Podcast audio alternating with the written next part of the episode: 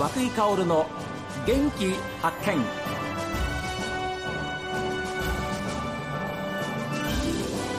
おはようございます。和井薫です。和井薫の元気発見。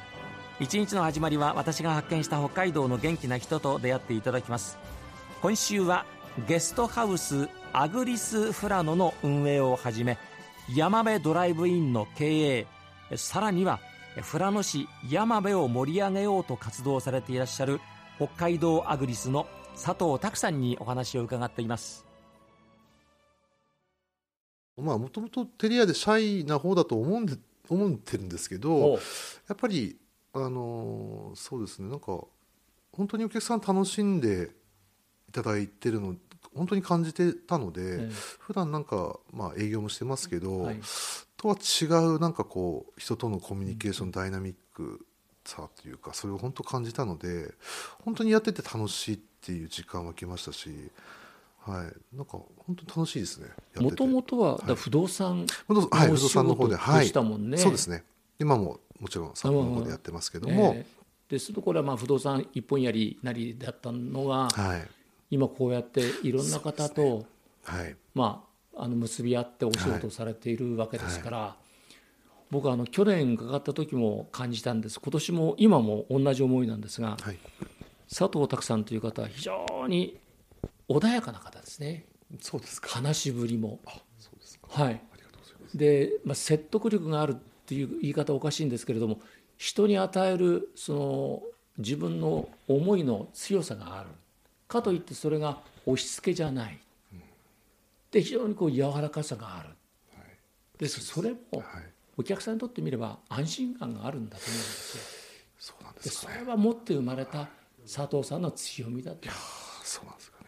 ええー、ありがたいです。いや本当にそれはだから不動産のお仕事やっていらっしゃった頃から、まあ、今もやってらっしゃいますけれどもやっぱり人との付き合い人を見て仕事をする人と人が仕事をするっていう部分での学んだ結果じゃないですか？私はのはまあセンスですけれども。そうですね。不動産業やってて、まあ、なりわいなんでしょうけど、えー、まあ、そこでのお客さんとのお付き合い方っていうかやっぱり真剣にやらないとお客さん真剣に答えてくれないですし、はい、あの感じてもらえないので、えー、そこは本当大事だなっていうところは前から思っているので、うん、はい、はい。その中でやっぱり、まあ、少し自分の色というか優しさがあるのかな出しつつはい。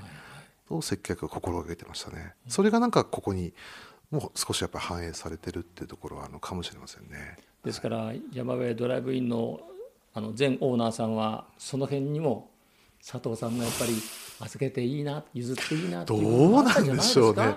いや誰もで彼でもいいってわけじゃないですから。いやまあまあまあそうですかね、えー、はい。まあ、そこはでもちょっとわからないですよね。あの誰も手を挙げなかったっていう実情もあるかもしれませんけど。ですから、はい、本当に去年のね、はい、あの山辺ドライブインで前オーナーさんがいらっしゃるところでお話を伺った時の、表情なりと全然今違います、ね。あそうですか、はい、やっぱりあの頃は不安だったでしょ？い や不安でしたね、まあ、もちろん今も先ほど言ったような状況で先行き見えないところもあるんですけど、まあ、不安なんですけどやっぱりや1年間やってきたっていうところのやっぱり実績とお客さんとのやり取り、うん、そのこの地域のまあ人、はい、皆さんのお人柄というかの分かったつもりですし、やっぱり少し安心しましたね、うん、はい。なんかやっていけるのかなっていうところは感じました。いや、はい、だと思いますよね、はい、でしかも去年と違うところは今年は本当にもうゴールデンウィークあたりからずっと、はい、そう 1, 日1か月ね、はい、2000人もっていうふうな数字が出ますでしょ？そうですね。それは本当に軌道に乗りつつある。そうですね。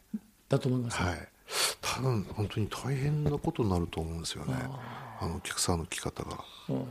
ニセコの12月？1月のニセコのお客さんもやっぱりちょっとあまりにも多いらしくて外人の方が。はい。はい、でやっぱりせっかく日本に来たんだからその同じ王子には会いたくないとか、はい、同じ国の人間に会いたくないからってことでこっちに来る、まあ、いう方いらっしゃいましたね。でそうこっちに来る確かにそこに行ったらね、うん、いっぱいなので、はい、そうですね。ですからちょっとじゃあ、ね、富良野に行ってみようかな、富良野方面に行ってみようかなっていうふうな、はい、そうですね。すごい多く聞きましたね。なるほどね。でドライブインの方も、まあ、そこはあれかもしれませんけどあのたくさん来られてき始めたんで、ああそうですか。来ましたね。はい。じゃあちょっと英語のお勉強も少しい力を入れてですか？いやそうなんですよ。いや本当もう大事だと今感じてまして。それはあの、ね、本当に感じてます。佐藤さんだけじゃなくてやっぱりはい。スタッフにもそういう気持ちそうですよね。いやそうだと思うんですけど、まあ話してはいますけど、ええ。この増え方はやっぱり去年とは違うんだろうねっていうますます増えるでしょうから、はい。ちょっとこれはどうしても翻訳機だとどうしてもそのブランクがあるので、はいはい。なかなかこうやり取りはできるんですけど、うん。なのでやっぱり最低の、はい、こうお話しできるぐらいのレベルが少しあった方がいいかなとは思ってますね。はい。いややってみた結果手応え十分というふうにあのお見受けしましたんで本当に、ああよかったなっていう思いです。まああの去年もお伺いした時もおっしゃってましたけども最高のおもてなしをしようと、はい。えー最高のものを提供して、はい。お客さんに喜んでもらおうっていうのが、まあ、根底にあるわけですから。そうですね。ええ。はい、それは本当にもうせっかく来ていただいたんですから、はもう本当にもう存分に楽しんでいただいて、はい。あの本当に楽しかったって思っていただけるよう帰っていただく。それが本当に僕のミッションだと思ってるんで、うん。はい、北海道富良野は本当に冬もあのニセコに負けないぐらいの素晴らしい雪質でもありますし、えさらにこう四季がこれからねはっきりしていくじゃないですか。春夏秋に向けて。でそれがやっぱり富良野ので食べ物も美味しい。大きな大きなお客さんを呼び込む原動力ですよね。そうですね、えまあやっぱり北海道の中でも、まあ、たくさんいろんな市町村たくさんいいものあのオリジナリティあるものあるかと思うんですけどやっぱ富良野はまあそと四季折々いろんな楽しみ方できるので本当にいいところだと思います。はい、今後はい。どんな風ななんか構想ありますか？そう。ここ、まあ、スタッフがいればなんですけど、やっぱりもうひ一頭うん。はやりたいですよね。はい。ゲストハウスの。そうですね。ゲストハウス、まあ、ここまでの規模でやるのかちょっと分かんないですけど、え。やっぱりそうですね。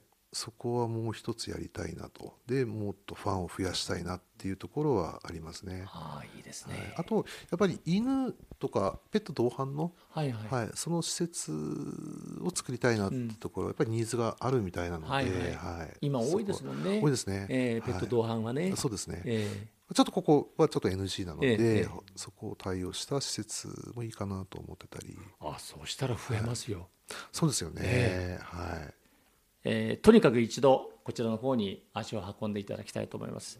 いや今週いいお話ありがとうございました。いやとんでもないです。こちらこそありがとうございました。また来年来ますよ。あもうぜひ 来てください。もう本当にお待ちしてます。本当にありがとうございました。ありがとうございました。えー素敵なゲストハウス、えーアグリスフラの詳しいお話をお聞きしました、えーこのゲストハウスの運営をはじめ山辺えードライブインの経営そして本当にたくさんの皆さんたちの、えーまあ、お相手をしながらですね少しでも喜んでいただこうというふうに思っていらっしゃいます、えー北海道アグリスの佐藤拓さんにお話を伺いました。ありがとうございました。ありがとうございました。